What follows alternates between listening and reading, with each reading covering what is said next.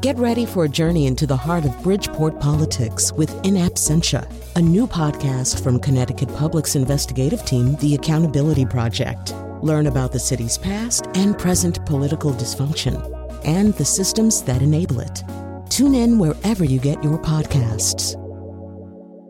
Funding provided by Joe Zimmel and Valerie Friedman.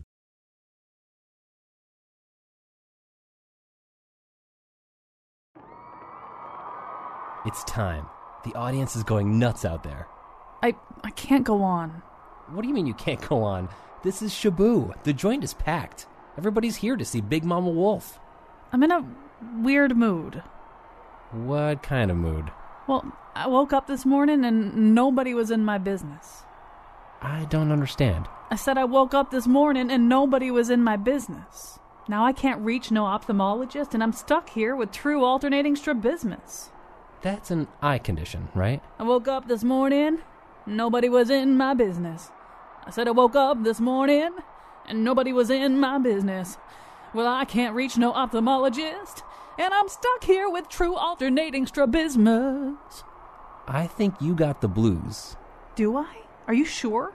The whole time I've been touring as Big Mama Wolf, I've never actually had the blues. Please don't tell anybody that. Well, you've got them now. You got them true alternating strabismus no ophthalmologist blues. You're right. I'm going out there. Hello, Willimantic!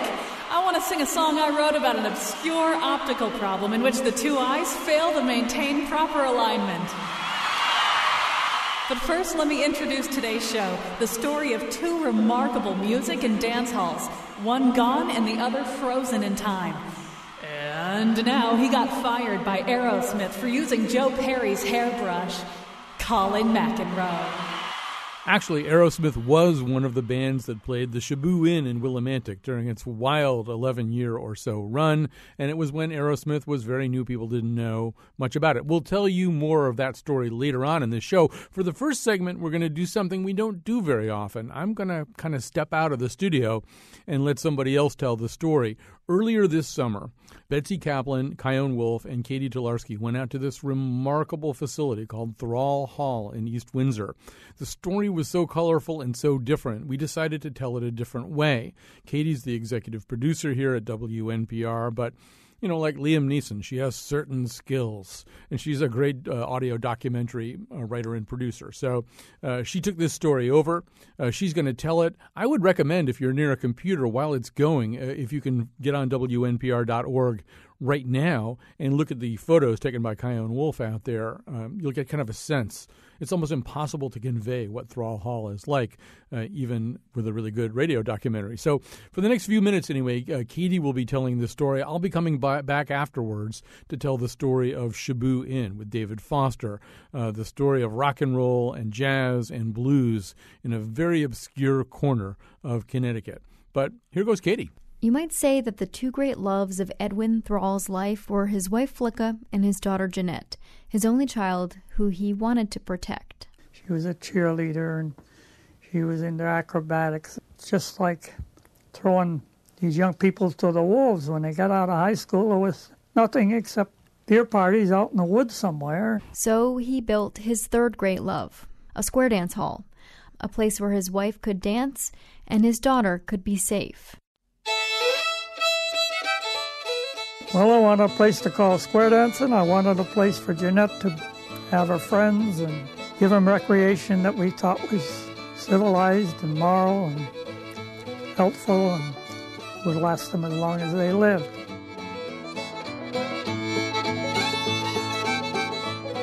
That's Ed Thrall from a 1997 documentary.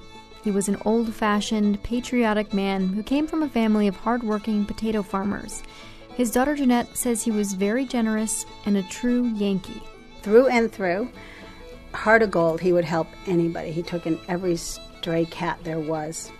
We had people living in campers or up in our in the apartment. You know, he always helped people.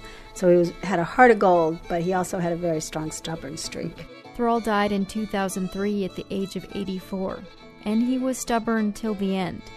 Not long before his death, he spent six months in prison for getting into a shootout with local police. and it wasn't the first time that happened. He shot a gun into the air and at the tire of a cop car. He would say he didn't intend to hurt anyone, but to protect what he considered his the 20,000 square foot dance hall, the building that he spent 10 years meticulously constructing. He had a very strong sense that his property was his to do with what he wanted. And when he first started, when he first got the permit, there was no zoning, but then zoning was put into place and he didn't like it. and the town and he started to butt heads and it got very ugly. When Jeanette remembers her dad today, it's mostly with pride for what he's accomplished. But when she reflects on the ugly days, there's sadness too, remembering how hard he fought for what he built and how that fight changed him. It got lost um, over time what he was really fighting for because it ended up being the constitutional fight and property rights and the issue got so much bigger than the building itself that I think it just took on a life of its own, and the building was sort of secondary at that point. Mm-hmm. And and he would have, you know, he would have, he threatened to burn it down when the town foreclosed.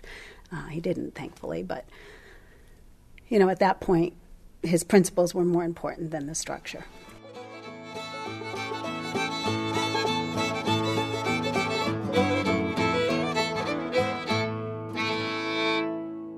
It's hard to know where to start his story. Ed Thrall in his tri-cornered hat, the hall, built from Hartford's historical remnants, or Thrall's only child dealing with her dad's complicated legacy and still trying to make his dream a reality.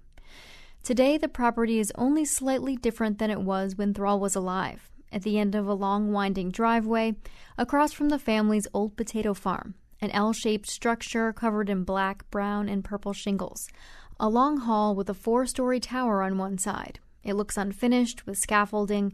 There's a long stovepipe and strategically placed windows. He did it mostly by himself. There were certain people that would come over and help him with the brownstone that you'll see downstairs. And he had a crane help put up the trusses. Primarily, he did it by himself with his tractor. This is a, a project and a half. yeah. Let's let's go in. Jeanette gave us a tour with her husband Doug and Howard Epstein, a professor of engineering at UConn. Epstein has been involved with the building for years, facilitating student projects and advising Jeanette and Doug. I just love what Ed does with everything. See what these things are? Sewing machine bases from the Singer sewing machine plant that was demolished as the I 84 corridor went through. And just all sorts of farm equipment everywhere probably if you sold this thing for parts, it'd be worth millions. You could say Ed Thrall was in the right place at the right time. Old buildings in Hartford and many surrounding towns were being dismantled to make room for highways. He helped demolish many of these buildings and collected what was considered junk. He said sometimes he, in lieu of being paid, he says, Can I have that? Um, he was called the old stone picker. And then he got into Hartford and started seeing everything being demolished, and he had this farm, so he said, "Oh, that can't, we can't destroy that. We can't throw that to the dump." So he started bringing everything home, and at some point he said, "What am I going to do with all this?" And that's when he decided to build this, and he just started building. A counter from Spinella's Spaghetti Factory, a spiral staircase from the foyer of Landers Frary and Clark, floor trusses from the Billings and Spencer building, brownstone, granite, and a railing from the Heublein Hotel, but it was curved. So Ed ran over it with his tractor to straighten it out as much as he could. But you still see a little bit of a wave in it. He even recovered a door from a speakeasy at the Garde Hotel, covered in messages written with lipstick. Ed started with the fireplace. That was the first thing that he built. Well, this is the top of it, yeah. but it's yeah. about 40 feet tall. This masonry thing. You're looking at the second floor of it, but uh, that was all that there was, and then the building was built around it. Thrall's wife designed the tiled floors with different patterns of colors to correspond with more than 200 dancer positions. He worked on the structure between 1968 and 1978. Shall we go down the spiral staircase yeah. see what's happening underneath? the enormous basement has a fountain, a meeting room, and a rundown kitchen. So this is where people would eat, the meeting, and then dancing upstairs. So that's how he envisioned it. On the opposite end, the stairs lead back up to a stage and a maze of rooms winding up the structure. It, you know, it's like one of those dreams that you have. You just open another door and there's more, and it just just keeps going on and on and on. What Ed Thrall hoped would eventually be a general store, an apartment, and the platform of a giant slide for kids. Well, they were they would square dance at the Storrowton Village um, in the Big E, and of course I was always there by myself, and so I would go on the slide. so he was going to bring one here to me, being the spoiled only child, right? but he thought it was a good idea to entertain the kids. The dance hall itself is 70 feet wide, lined with benches. The floor is is bouncy. It's not quite as much when you get to the middle, but as you'll see what the support was. The support is a whole lot of truck tires.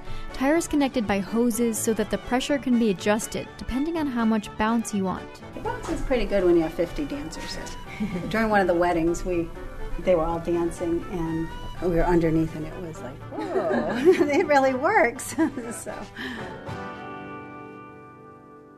Jeanette and her husband got married at the hall 30 years ago, one of a few private weddings and events they've had on the property. They aren't allowed to rent it out now because it isn't up to code. It's a problem that her dad dealt with from the time the hall was being built to his death. At one point, the town put an injunction on the property to keep Ed Thrall from hosting events, which they thought were too dangerous. He, of course, didn't listen and ended up in prison for 50 days. It started probably getting uglier when, while I was in college, so around 21, and it went till till my dad died. no, probably till 2002. He held a few events, some where the police actually showed up to dance, but he couldn't shake the bad relations between him and the town. And it wasn't only the police shootouts that led to a rift in his own family. The dark stain on Ed Thrall's legacy came when he invited the KKK to town to have a rally on his property. I guess it hit its crescendo in '86. We had we were we got married and we were living in Atlanta and we decided to move home. I'm not sure I can tell the story.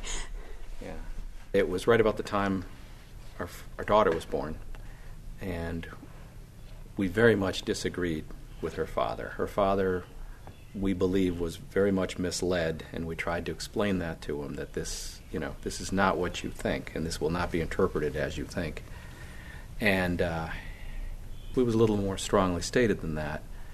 And short story, he disowned us. He disowned us. Jeanette and Doug said that this period in their dad's life is why they shy away from interviews. They said that the KKK misrepresented themselves to Ed, posing as a property rights group they said that the group took advantage of Ed's anger towards the town and used it for their own publicity. In interviews, Ed Thrall said that the organization was strictly business people and not racist, despite the fact they held a cross burning on his yard. Whatever the case, it cost Ed Thrall a lot of credibility in the community. And it wasn't till after the baby was born that we reconnected. Every time this story is told, that's obviously the big flash that shows up that says, ah, you know, here's where that happened. And it's it's been misrepresented.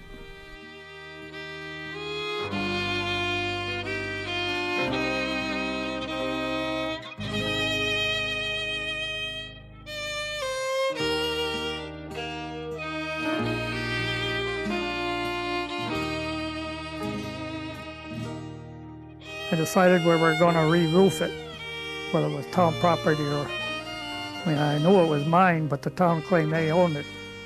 We needed a crane to put the materials up there, the pallets of roll roofing and cement, heavy stuff that I'm not man enough to carry up several flights of stairs. The crane was putting it up when part of the town maintenance crew saw us up there and called the selectmen who called the police who came and demanded we were criminal trespassing on town property. I happened to have a good 12 gauge shotgun and I went in and got that where it was hidden and I let it go off, which set off the incident. The last time was when he was on the roof with the gun and shot at the police cruisers. He didn't shoot at the police because if he wanted to kill the police, he would have killed them, but he shot at the cruisers to try to get them to leave him alone. And um, he was trespassing because it wasn't his property at that point, and he had unlawful shooting all of the above, and he was convicted and went to jail for six months, and he was 78 years old at that point. While he was in prison, Jeanette and Doug made an arrangement with the town, which had foreclosed on the property, to buy it back for $100,000. You know, we, the reason we bought it was so that he could come over here, and I think it probably knocked the stuffing out of him. That That's he, fine. the fight was what kept him going too. He was mad, you know. We were never quite sure if he was glad we did that or not.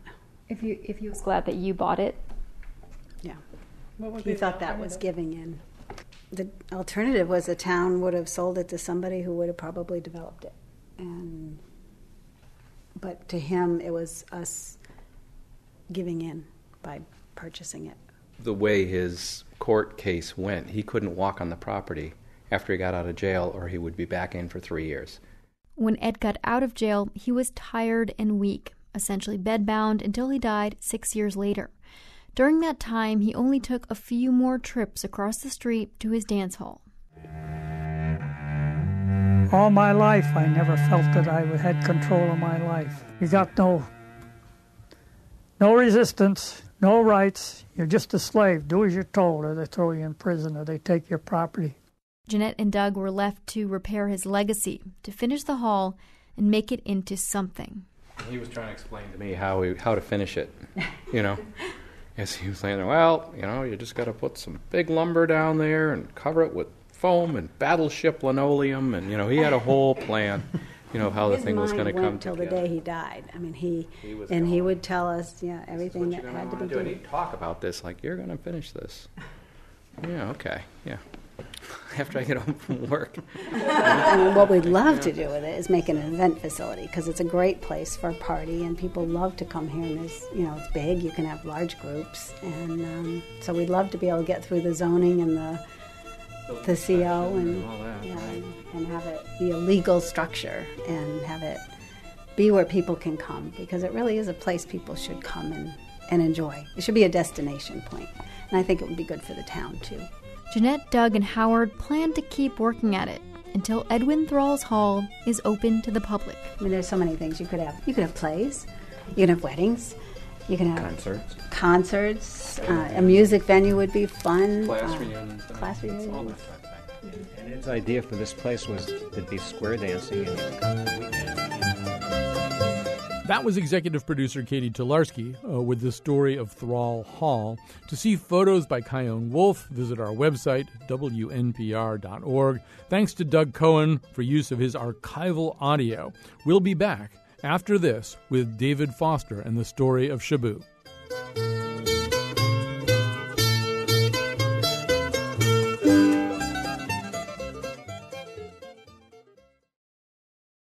So it's music hall day here in our lives. That was one kind of music hall story. I have to say, talking about music halls, I mean, for me, grow, being a person of a certain age and growing up in Connecticut, you say music hall, I say Shaboo. Uh, Shaboo it was in eastern Connecticut. Uh, and uh, I just, you know, uh, David Foster and I have been, just, I just been looking at. I've got a really comprehensive list of everybody who played at Shaboo, and there were certain acts that kind of were known as Shaboo acts. Maybe James Montgomery Band, James Cotton Band, NRBQ, Jonathan Edwards, Bonnie Raitt, Roomful of Blues, Orleans. But then you know every and then B, but BB King, Muddy Waters, Freddie King, Buddy Guy, Junior Wells, every blues act you can think of played there. Every rock act, Joe Cocker, Ed, Eric Burdon. Dr. John, David Crosby, Todd Rundgren, uh, as things went along, as we headed sort of more towards the 80s, ACDC, The Police, Elvis Costello, Journey, Hall & Oates, The Talking Heads, Iggy Pop, tele- Iggy Pop Television, uh, The Cars, The Ramones. Everybody from basically Count Basie to The Ramones uh, played Shaboo at some point or other.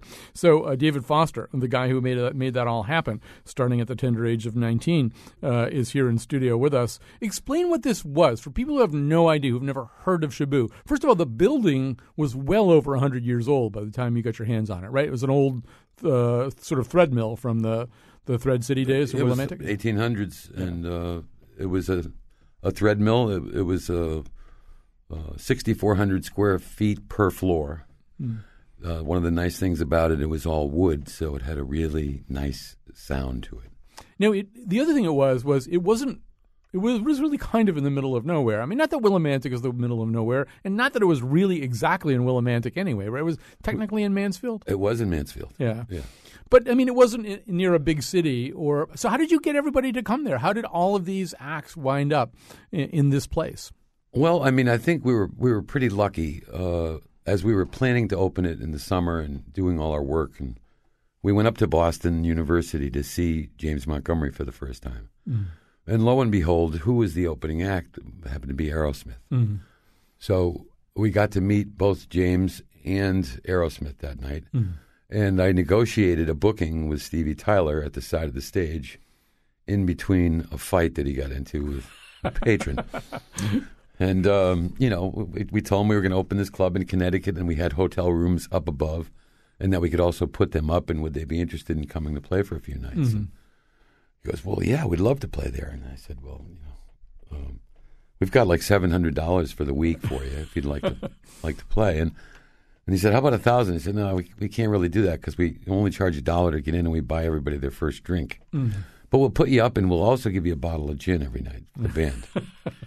so the deal was cut, and they ended up playing the second week we were open. Wow.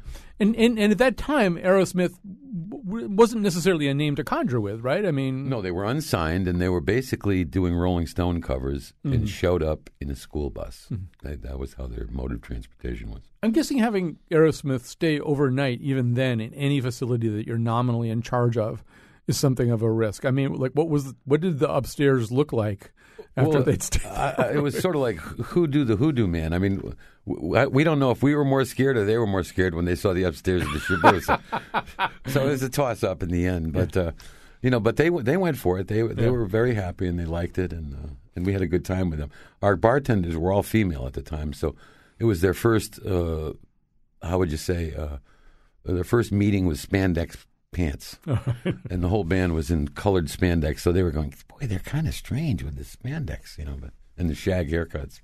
Okay, we've got a lot of artists to talk about, a lot of stories to tell here, but just to sort of give you a sense of how Shaboo sounded. It, fortunately, a lot of recordings were kind of made right off the soundboard. So one of the bands that I mentioned that was really kind of a Shaboo band was the Fabulous Rhinestones. And once again, if you were sort of from the Northeast at that time, you knew about the Fabulous Rhinestones, uh, an amazing, amazing band. Uh, and so let's let's just hear them uh, getting into their act uh, one night at Shaboo. Night is for you, Shaboo. I guess the Rhinestones have played here at the Shaboo about 100 or 200 times, I don't know, over the last eight years. It's a wonderful thing for us that we can just keep doing it. People keep showing up, taking pictures of us. It's great. It's really great. It's good to see each and every one of you. We're going to send this out to all y'all. That's right.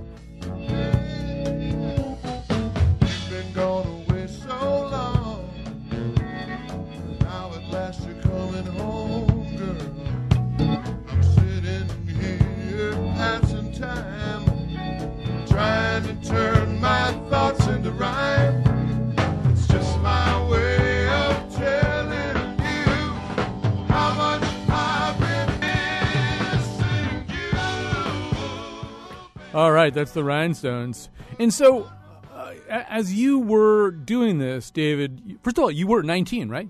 I was 19 when we first opened. And and how how did this facility come into the possession of your family? How did you happen to have this place and decide it was going to be a music hall? Well, we were we were very chummy with the John family from the Storrs area, and they their parents had a, a famous nighter, eatery, uh, late night UConn spot called Lou's, Mhm. and they had funny named sandwiches like the Stop Sandwich and the you know all these crazy sandwiches, and all the UConn students would frequent the place late at night after studying or after a game or and we we just became very close friends with them, and we all loved music, and we wanted to have our own nightclub. So what we did is uh, we picked that particular place because the man that owned it was an old French Canadian man, and he was really kind of a real character, Mhm. more so of a character, I would say, than our first segment of the show. Okay.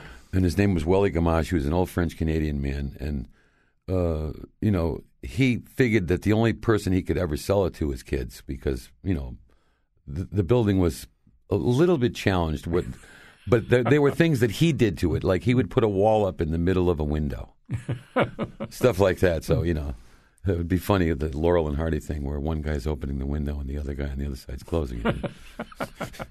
but anyway, uh, so we bought, we we borrowed the money from the vendors, the the people that would had the cigarette machines and the pinball things. Mm. Those those were the banks in the days uh, in those days for bars because mm. banks would never lend money to bars; it was mm. too risky. So we actually talked them into lending us thirty five thousand dollars to buy the place. Um, we had five thousand left of the thirty five for decor uh, for decorating the club. Mhm. So what we did is uh, we bought a whole bunch of black paint and painted the ceiling black, a whole bunch a whole bunch of red paint to paint the walls red, and we went to the, the Brand Rex Brand Rex wire cable company in Willimantic and begged and borrowed for a hundred spools, and those became our tables, the spools. Then we went up to the attic and took the floorboards out of the attic to put them on the tops of the spindles, and then stained everything. And then we just bought red light bulbs for the ceiling. Instant atmosphere. It looked great.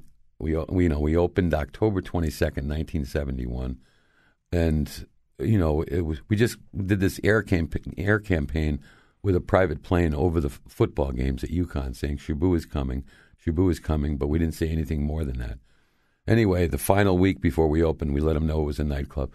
We opened to two nights of sellouts, and then the second week Aerosmith was there. The third week James Montgomery was there, and then and then the blues. Uh, uh, a, a, a man named Dick Waterman, who managed Bonnie Raitt, called us and hooked us up with all the blues greats, and we used the blues musicians to develop the audience there. Because in the first few weeks, it was just 500 kids in a room, not even knowing how to be a, really an audience. They were just it was like a meat market.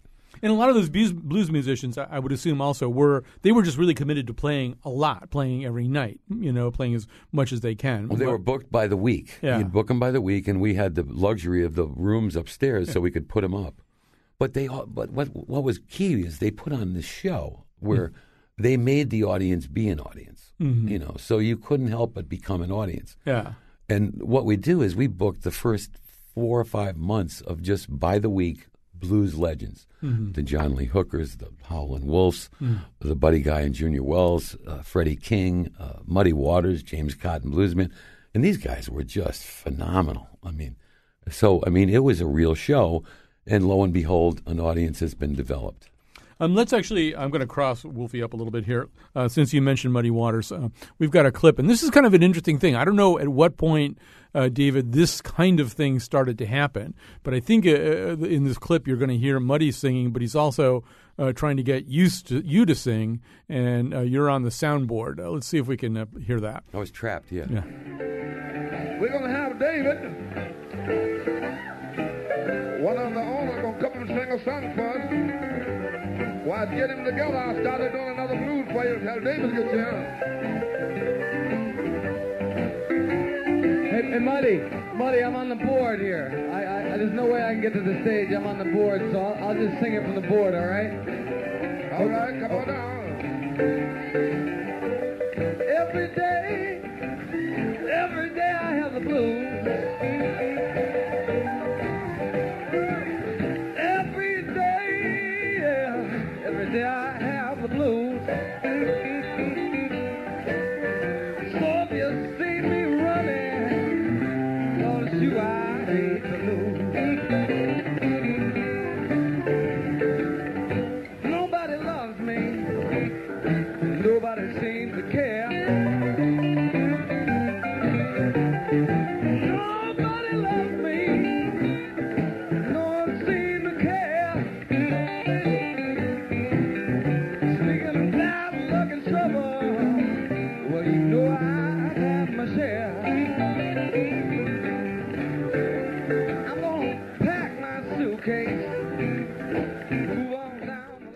I'm sure David wants us to play that whole thing, but then we won't have any time to talk. So, so how did that happen? I mean, there's a lot of people who own music halls, but they don't sing with Muddy Waters.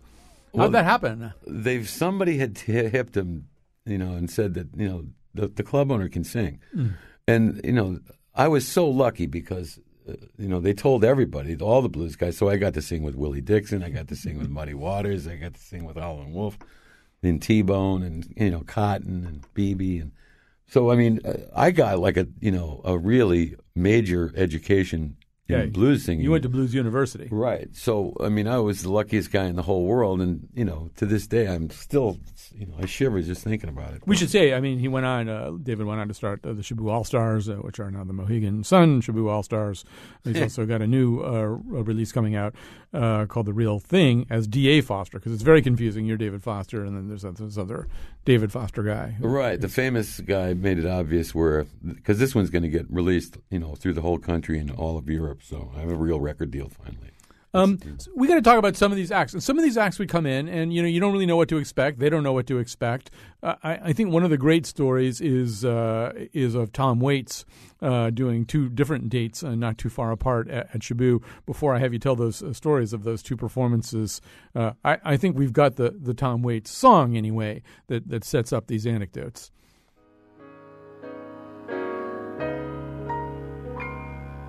A piano has been drinking. My necktie is asleep. And the combo went back to New York. The jukebox says to take a leak. And the carpet needs a haircut. All right, so that's Tom. You booked, booked Tom the first time, and, and basically what happens? We were early. We were too early on him. Yeah. Uh, record came out, uh, you know, a little bit late for uh, when our date matured. So Mm. what happened was there was about 25 people there the first night, Mhm. and what happened is about halfway through the show we had we had Shaboo animals, we had cats, we had dogs, and the Shaboo cat just decided to prance up to the stage and jump on the piano while Tom was deep in song, and Tom just was wow, he was just enamored. So anyway, at the end of the night, he came upstairs to do settlement, and uh, you know I was thanking him and sort of apologizing, saying, you know, sorry there wasn't a lot of people here. I think we're a little early. And he goes, nah, nah, nah, man, this this place is heavy, man. I uh, who's the cat? You know, you know, I mean. So you know, I just said, "Well, would you ever consider coming back, like at the end of the tour? Because I think we could really, you know, do a much better job." He goes, "Yeah, man, this place is great, man. I can't wait to come back. I'll tell, I'll tell everybody to book me back here." Anyway, we called the agency the next morning, told them what had happened. They gave us a night at the tail end of the run. Hmm. He came back, sold a thousand seats, mm-hmm. sold it out cold, and at the end of that night, of course, we're back in the office again doing settlement. I go, a little bit better this time, huh, Tom? Did you, you, must have really enjoyed it tonight. He goes, Nah. He goes, I dug it the first time. You know, I mean, these are the kind of characters that I would deal with on a normal basis, you know. So, Yeah. and he was just he was swell. He was liked the 25 people and the cat. yeah, he loved it. Yeah. he just loved it. And chain smoked through the whole. Oh yeah. And so, uh, when settling up, how, how did that work? How did, uh, in other words, wh- what did a performer take away from Shaboo? Did you? How, what was your typical arrangement? Usually there were guarantees versus percentages, you know, in, in most situations, because they were all represented by real major theatrical booking companies in either New York or Los Angeles. So, you know, I mean, sometimes we we had we took it on the chin. We might be a little early, but I think uh, in Tom Waits' case, I think we got a pretty good buy because we were early on him. You know? Yeah. But uh, you know, uh, we always put a percentage clause in, so if business came, the artist was rewarded Mhm. always. So. Um, yeah, this whole idea of being early is interesting too, because you were you were early with with some of these groups. I mean, the police came and played there on the very fir- first tour when a nobody knew who the police were. was, was their second date in America. Second date in America, yeah. and the World Series, right? And it happened to be the World Series the same night, and it was a Monday night. Yeah. So we had everything working against us. But what had happened was uh, the drummer's brother was the agent uh, for the police. Mhm. So uh, Ian Copeland, a famous booking agent, he called me and said, "Look, uh, I want you to play this band next Monday called the Police. We were supposed to play Brown University. Something happened. I got to put them somewhere." I go, oh, Ian, come on. I mean, it's the World Series Monday night. I haven't had a day off in 12 days. We've had major shows here. And he went, Lefty, do you want to do Iggy Pop? I went, yeah. He goes, well, you're going to work Monday night. he goes, I don't care. I don't care. Just look. We charge a dollar to get in. Give him the door. I just got to put him somewhere. Do me the favor. I went, and that's what our role was: do agents favors. Our job was to break artists and prepare them for Jimmy Koplik. That's what our job was. And did, so, did you? In fact, uh, is it true that you told Sting not to start playing until the World Series was over? The game. Well, what we said is, look, you know, Sting was pacing in the bar room, and there was the seventh inning tie game, World Series, and you know, there was twelve of us that they were watching the World Series. It was a Monday night, so you know, this guy's pacing, and we're going, "Hey, "What's your name?" He goes, "Sting." I went, "Sting, look, uh, we're gonna go watch your band play tonight. You want a hamburger or something? You know, well, well you want some food?" But as soon as the game's over, you can play your set. We'll all go in and watch watch you play your set. He was not happy. He was not happy at all. So anyway, uh, uh, the World Series comes to an end. We go in the back room, and all of a sudden he starts singing. You know, Roxanne. We go, hey, this guy sounds good, man. You know, we listen to the whole set.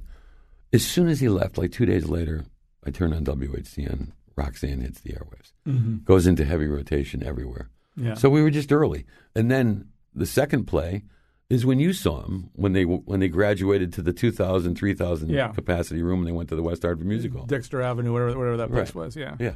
So a lot of artists are really are nice people, and uh, for example, you guys had a great relationship with Bonnie Raitt, right? To this day, she, She- she's playing someplace else. She'll, She was absolutely wonderful to us, and she understood our plight. She knew we were challenged as far as you know survival.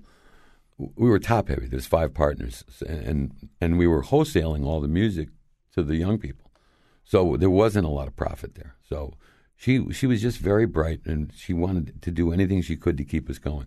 So every time we got in trouble, we'd call Waterman in Boston and go, "Dick, we need help. You know, the oil tank's almost empty. You know, it, it's freezing.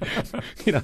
So anyway, he, he'd look at the calendar. He goes, "How's you know next Thursday?" We're- yeah, we can we can do some radio. We'll fill it up, and he'd send us a contract for a straight eighty percent. And she never charged us a guarantee. Mhm. She must have played fifty nights, and every night was a sellout. Mhm. You know, I remember one night we did Bonnie Raitt and Little Feat, and it was a two dollar ticket. It's outrageous. Little George still there? Uh, No. no. After Little George. All right. Well, still, still pretty good. All right. Let's take a break. Bonnie Raitt, by the way, should, we should say she's still if she's playing Oakdale or whatever they call it these days. You know, we'll ask if anybody out there remember Shaboo or dedicate a song to you or something. I mean, that's still big in her heart. I think know the Shaboo days. To this day, she still remembers us, and and we love her for it. All right, so she was a sweetheart. When we come back, we might talk about one or two slightly more difficult uh, artists to, to deal with. Uh, but as we're going out here, um, there have been songs sung about Shaboo. Uh, this one doesn't mention Shaboo, but you listen to it, you know absolutely know it's by Elvin Bishop. It's called Juke Joint Jump, and it's about Shaboo.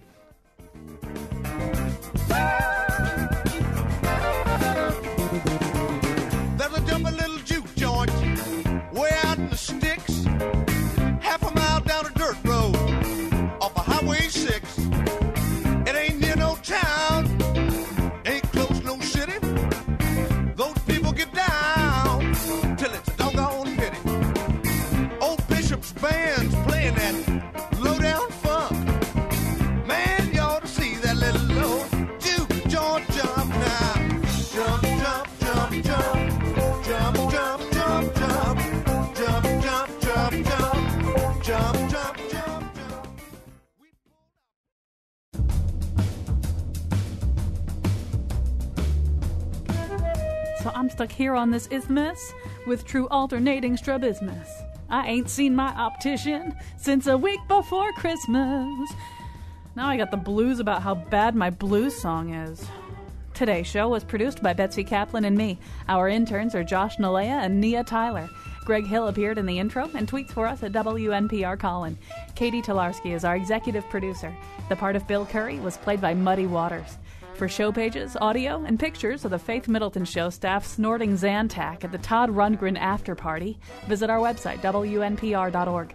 And now, back to Colin. Right now, the party's here. Uh, David Foster uh, is here uh, telling stories of Shaboo. So Bonnie Raitt, a sweetheart, uh, always took care of you guys any way she could. Uh, some people are a little bit more difficult. So you did book Miles Davis. Oh man! oh God! So tell that story. Booked him for a week. Uh, actually, it was done through the Jazz Workshop in Boston. Uh, the famous talent buyer and promoter Freddie Taylor helped us uh, achieve that major goal in our Mm. jazz history. Uh, he played for a week. It was a Wednesday through Saturday. Opening night shows up Wednesday night, and all of a sudden, I get a call at six o'clock. Uh, Miles is over at the Willimantic Motor Inn, about just you know 400 yards from the club. uh, Miles is not going to play tonight. His hairdresser didn't show up. That was the cancellation. so I was just, you know, I, I look outside. There's a line of 350 people out to the street. We hadn't even opened the doors yet. We're there. So I run to my office and I call Freddie Taylor in Boston. I go, Freddie, what is going on? I mean, we were just called by the by Miles from the hotel, and he's canceling opening night because his hairdresser can't work on his hair. I said, I can't, what am I? What am I to do? I got 300 people standing outside ready to come in. They've come in from all over the state. He goes, Lefty, just go tell them the truth. Go out there and tell them the truth. They're used to the antics of Miles, and let them know that you'll honor their tickets for any one of the, last three days. I said, Well, I can't. The last two days are sold out. Well, that you'll honor the tickets tomorrow night. You got room tomorrow night to honor these?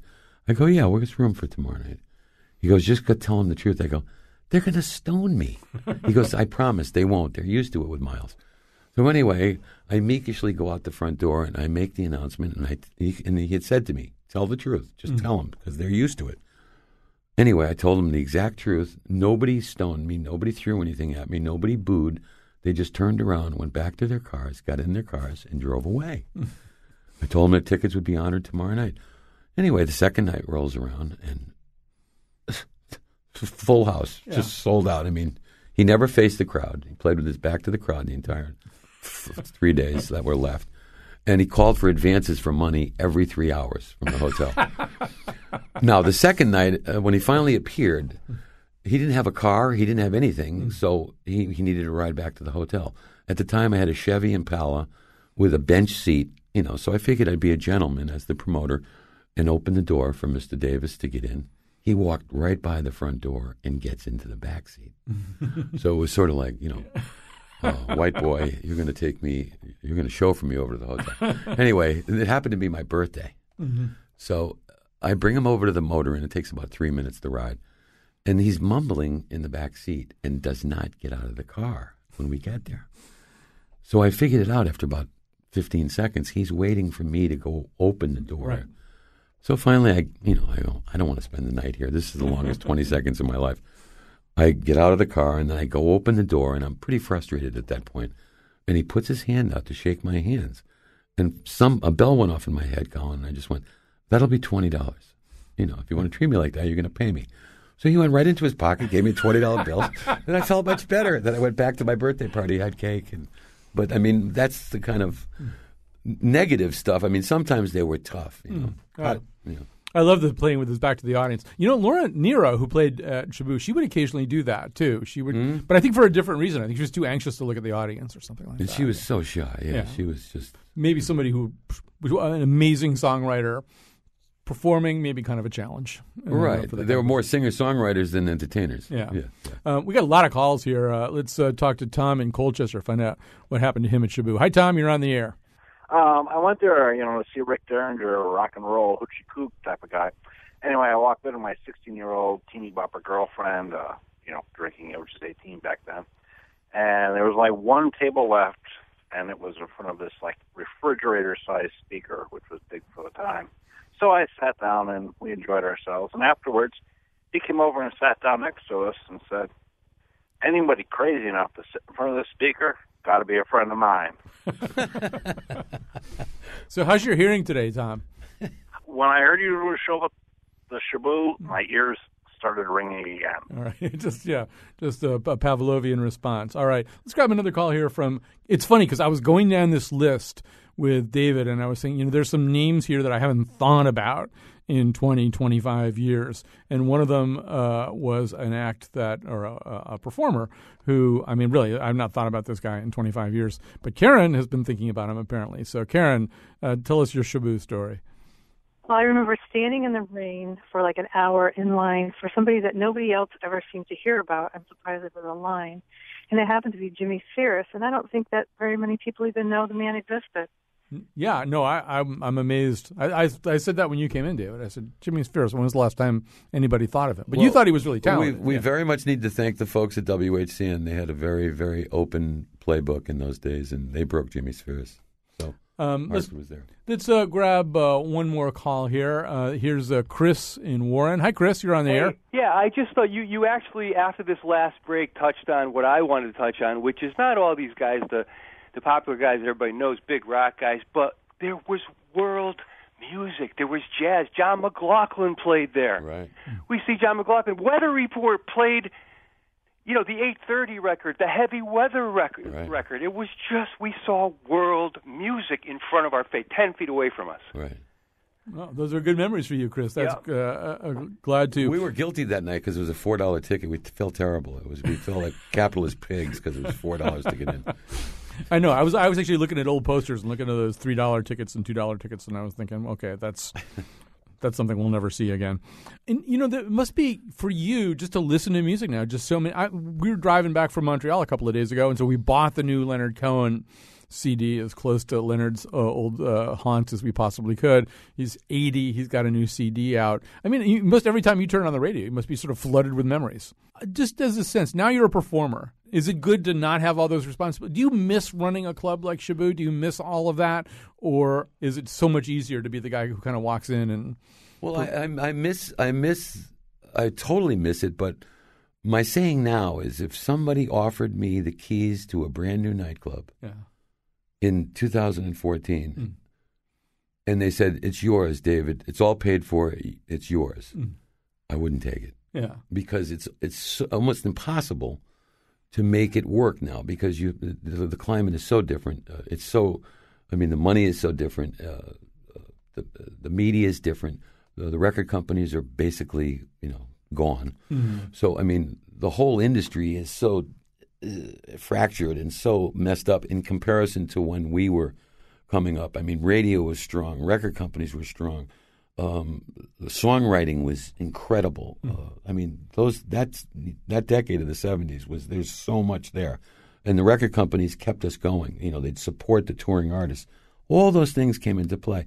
Plus, we could wholesale music. A, a young person could support a nightclub like that three or four nights a week. Mm. And today, I mean, it's so expensive to do everything. Just to just to drive your car somewhere and then park it. Never mind get into the club. Mhm. Uh, you know, uh, and moving artists around the country with planes and this and that. I mean, uh, it's just a whole different climate. So it's very, very challenging.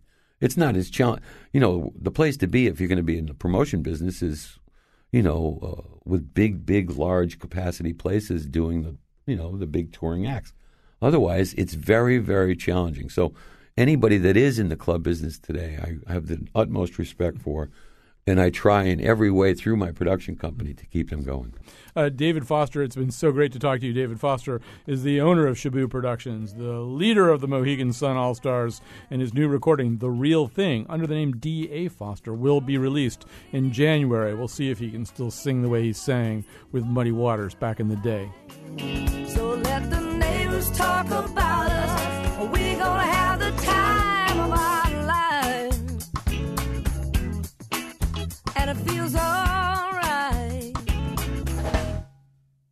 I got a bad case, worse than the last one.